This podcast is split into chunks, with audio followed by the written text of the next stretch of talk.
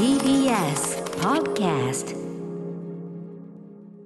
はい、水曜日、日比さんよろしくお願いします。はい、6時です。よろしくお願いします。まずは、あれですかね、ちょはいっとお知らせ、ニュースがあるんですかね。そうなんです、関東の電車の情報からまずはお伝えします。人身事故の影響で運転を見合わせていた JR 埼京線は先ほど全線で運転を再開しました。JR 埼京線、先ほど全線で運転を再開しています。ただし、ダイヤが乱れていますので、ご利用の方はご注意ください。もしかしたら混雑というのもちょっとね、心配ですからね、え十分にお気をつけください。以上、電車の情報をお伝えしました。はい、ということで、そんな中ね、えー、まあ今日もちょっと暑い一日ではございましたが、はい。日差しがちょっと今日いよいよ、なんかピリピリするようなね、刺してくるような、本当。これにだから湿気も加わるといよいよ本当にね、まあ、まあこの次に梅雨があってからの夏という感じですけどそう、ね。明日ぐらいなんかにも梅雨入るんじゃないのって情報もありますもんとね。はいえね、だからそのあのあちこちのこうワイドショーなんかでもちょちょいちょい警告されてますけど、ずーっとほら、うちにいる生活をするのが普段以上にね、長い、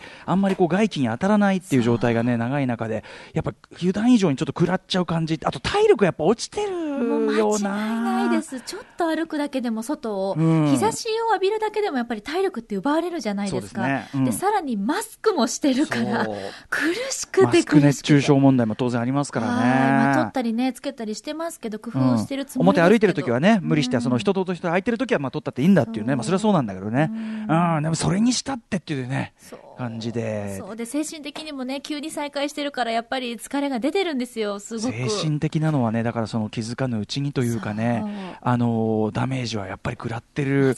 と思いますね、そのストその自分では気づかぬストレスとかね、イライラとか、まあ、そういうあたりっていうのが、やっぱ怖いあたりでさ、ですね。うん、あとその前から言ってますけど、そのまあそれなりに順応しちゃってる自分っていうのがいて、いよいよね、ちょっと我々ライムスターも、まあその何かしらこう動いていくというところで、実はまあちょっとあるんだけど、ね、その今まで通りというわけではないけども、徐々に徐々にということで、まあ何かしらちょっとあるんで、まあまだ発表になってないんで言えないんですけど。っていうので、まあ、本来だったらその少しずつでもね再開できるっていうのをこう喜びたいところなんだけどやっぱね俺的にはいやーどうだからそのできんのかなってやっぱまあうん。そその自分がさその30年間ねこうまあずっとやってきてまあ本当に叩き上げでやってきてですねそういう自信はあったんですよ、えー自分なりのこのスキルとか経験というものに対する自信はあったんだけどなんかそれが一旦リセットされた感じっていうかね。ねえ、ちょっとまたね、うん。フラットになった感じがありますよね。そもそも一人っ子でね、うちに閉じこもってゲームやったりね、あの暗闇に閉じこもって映画ばっか見てた人が、あたまたまそのラップというものに出会ってですね、人前でわーなんつって、家よほーなんて 家よほーなんてやってたうんやってたんだけど、もう家を言えんのかしら、まあ大勢の人だってなかなかね、またこれから違うかもしれないけど、まあそのいろんな方を前にですね、家よほーなんてできんのかななんつっていや。ー、少なくとも動機はするでしょうね。動機息切れ。だから前みたいな声出んのかなとかさ、もうそういう心配もありますけどね。ですよねうん、といったあたりで、はい、ええ言っててまあそんな中でもね、あのこういうこういう中でも楽しみを見つけていこうという番組でございます。です行ってみましょう。アフターシックスジャンクション After Six Junction. 6月10日水曜日、時刻は6時4分です。ラジオでお聞きの方も、ラジコでお聞きの方も、こんばんは。TBS ラジオキーステーションにお送りするカルチャーキュレーションプログラム、アフターシックスジャンクション、通称アトロク。はい、えー、私はパーソナリティのライムスター歌丸でございます。本日も所属事務所スタープレイヤーズ会議室からリモートスタイルでお送りします。そして、はい、水曜パートナー、TBS アナウンサーの日々真央子です。私はいつも通り、第6スタジオからお送りしています。はい、日比さんは、えーはいこのところはいかがお過ごしでしたか？あの、やっぱりその日常が戻ってきたというところで、ちょっと広めの本屋さんに久しぶりに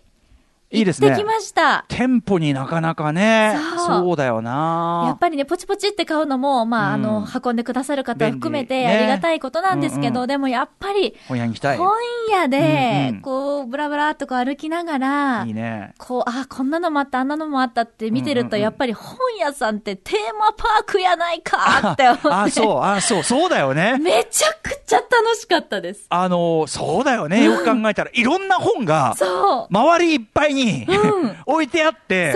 で、どれを手に取って見てもいいとか、そうそう。どんなサービス？本当に、ありがとうっていう気持ちが。これやっぱさ、その僕がさそのリモート放送しててもちろん聞こえづら上というかねその運び方っていうのはだいぶ慣れてきたのもあってできるようになったけどやっぱりその情報量が足りないと、だからその1日が過ぎるのが早いなんて言ってましたけどそういう意味ではその我々がいくらさそのネットとかで選んでポチッまあそれもね先ほどおっしゃったように便利だしありがたいんだけど、なんかさ多分それでは得られないいろんな情報を目からなんか耳からその感覚からやっぱ得てたんだよねそういう場に行くことでね。ねえ。だから宮城監督がいつあの未公開映画を探すときに、ラックの一番下のをね、見つけるのが、それが楽しいんだっておっしゃってた言葉をパッと思い出しはいて、はい。や、本当に、だから、前から買いたかったんだけど、買いそびれちゃった本とかと、やっぱ、パッて出会ったりするじゃないですか。普段よりだからそういうこう細部にも目が行くようになってるね、はい。きっとね。だからもう、おいで、うちにおいでっていう本がもうありすぎて、うちに連れて帰るよってい連うね。れて帰るよっていうのがやっぱいっぱいあって。普段だったらそれこそさその目的のこの本が欲しいからバシュってその目的の以外の部分はそのねあの情報をしその取捨選択で捨てちゃってる部分っていうのが、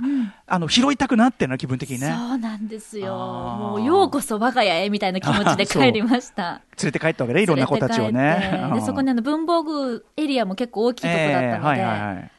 ね、文房具もね、うん。文房ご無沙汰って気持ちで、ごめんなさいご無沙汰君たちみたいな気持ちで見てました。やっぱりそのやっぱりそのいろんな人が。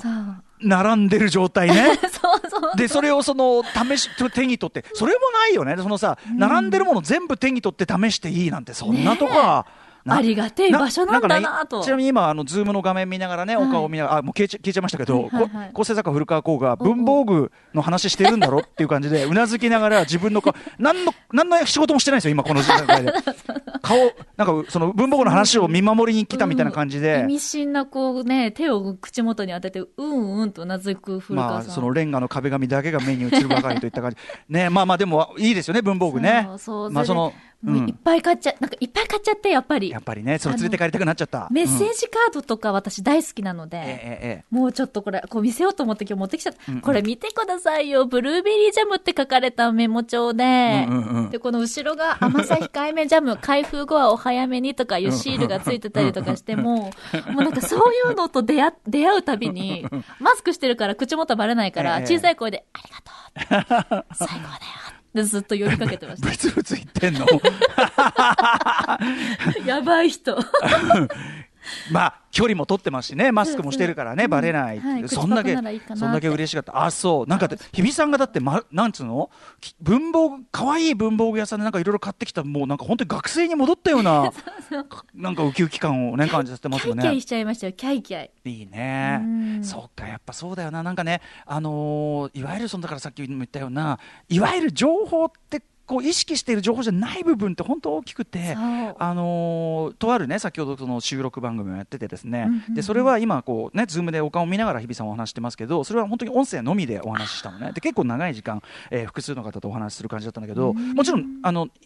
お話もできるしお話も弾むし、あのー集中するお話に集中できていいとも言える。もう最初の頃ねリモートで集中できていいなんて言ってたんだけど、うんうんうん。やっぱり例えばその顔が見えてないってことによる、ん。情報のなさがすごく、だからもちろんその分そのいろいろ集中して音声的なコミュニケーションってところに集中もちろんねラジオなんだからそれでいいっちゃいいんだけど、うんうんうん。いかにやっぱりそのそれ以外の部分ノンバーバルノンバーバルな部分のん。コミュニケーションの情報量が多かったかってやっぱね改めてさっきにつくづくで話し終わるとねやっぱ同じ時間話してもめっちゃ疲れたのね。あ、やっぱり、研ぎ澄ましてるから。研ぎ澄ましてるし、はいなんていうのかな、そうですね、まあ、もちろん必要なことではあるし、本来だったらそれぐらい研ぎ澄ますべきとも言えるんだけど、私が普段からぼんやりしてたのかもしれないけど、あのーちょっと痛感しましたね、そういうのね。だから、これあって話したらどんだけ楽だし、楽しいしってことかなって思いましたね。ね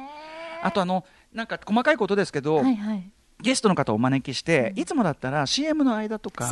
あとその例えば8時台のゲストだったら7時その、ね、50何分とかに入っていただいて、お席についてそこのちょっとしたところのご挨拶とかそこでなんかお互いこうリズムとか、うん。なんとなく口調なんかを掴んでとか、ね初めての方でもっていうのがあるんだけど、それないじゃないですか。そうなんですよね。でその割にズームでずっと待たせてたりしてそうあの目は見えてる、顔は分かってるけど、ね。ね、でなんかで手振るのもねなんか手振るのもなんか、う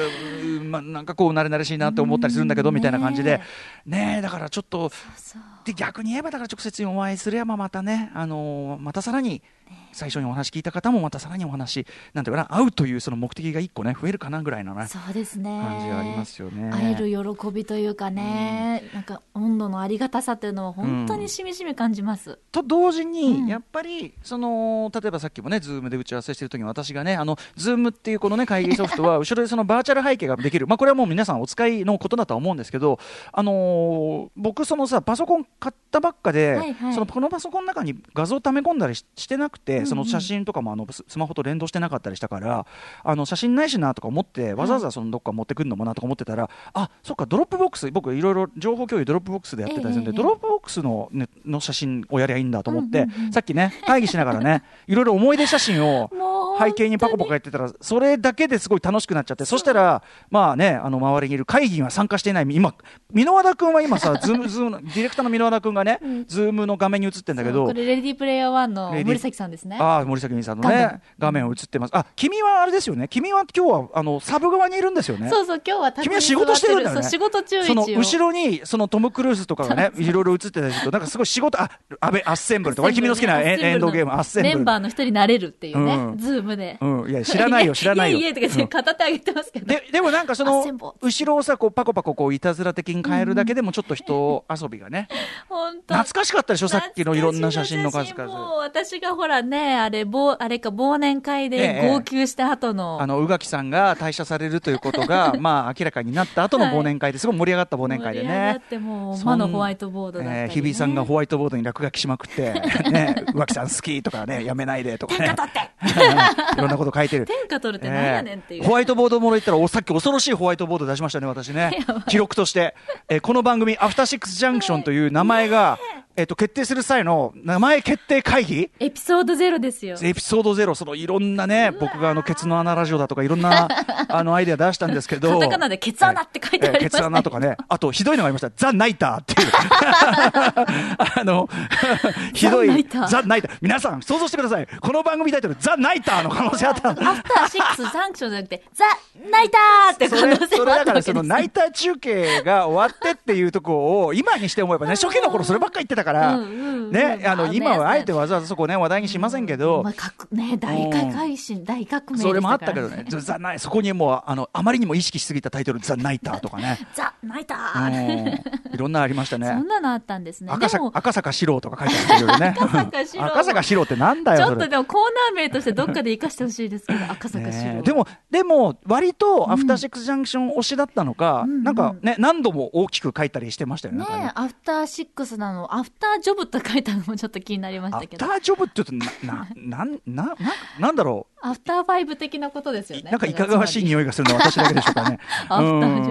いやいや、そんなのもね、やったりとかね。懐かしいアーカイブになっていいですね、ろんなアーカイブが。そうなんですよあのベッドインのお二人がこれあの、えっと、ウィークエンドシャッフル時代に 皆さんがカラオケ大会ね年末にやった時に、えーベッドインのお二人がですね歌って踊ってるところの間に、えー番組アドバイザー瀬能正夫がですね、えー割って入ってで樹里線を振り回してるところとかですうんねすごいいい笑顔だった。なんかそういうのさだから写真見てみてって改めてやらやるるんじゃなく、うんうん。後ろでこうポンと出すことでまたね人盛り上がりみたいなのもやっぱいいかなとかね。あったねなんて言いながらちょっとお酒飲みながらだと楽しそう。ねえそれもねあのいろんなね不揃いのリンゴ会の時の写真とかもうエモ写が多すぎますよ、エモ写真。なんてことはない、やっぱ風景なん、なんね、ねなんでもないようなことがってう。んいう。本当だよ 本当だよ。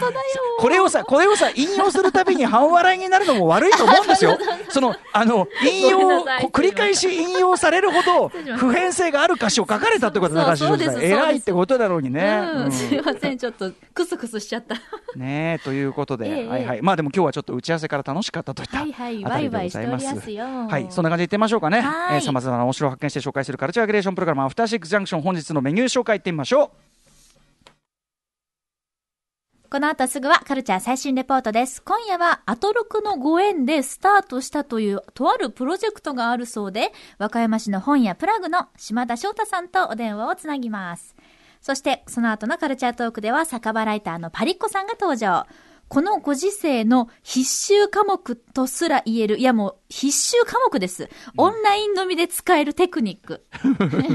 オンラインのみで使えるテクニック。もうすでにオープニングでもいろんなテクを。そうですね、テクですね。はいはい、えーご紹介いただきます。そして7時からのミュージックゾーンライブダイレクトは、たこ焼きレインボーさんからご紹介いただきました MCAT さんが登場です。7時台後半は新概念提唱型投稿コーナーシアター151へ。あなたの映画館での思い出や体験談募集中です。そして8時台の特集コーナービヨンドザカルチャーは、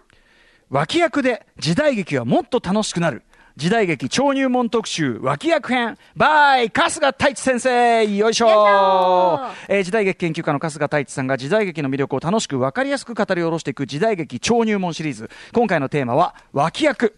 映画やテレビで時代劇を見るとき脇役を演じる俳優さんに注目していくと時代劇の面白さがまた一つ増していくんだそうですね、えーそこで今夜は春日さんおすすめの脇役俳優の皆さん。まあでも皆さんねあのもちろんご存知の方たちではあるんですがご存知であろう皆さんではあるんですが、えー脇役俳優の皆さん紹介してもらいつつこれまでとは違った時代劇の楽しみ方を伺っていきます。またこの特集のサブテキストにはぜひ本日発売されたばかり、えー春日さんの新刊時代劇ベスト100プラス50前に出された本にさらに、えー完璧版というかね、はい。50足されて新しめの作品なんかも入っての、えープラス50こちらおすすめでございます番組では日々の感想、番組への小さなリアクションなどお待ちしております。アドレスは歌丸アットマーク tbs.co.jp 歌丸アットマーク tbs.co.jp まで読まれた方、読まれた方全員に番組ステッカー差し上げます。また各種 SNS もフォローお願いいたします。それではアフターシックスジャンクション行ってみよう Station. After Six Junction.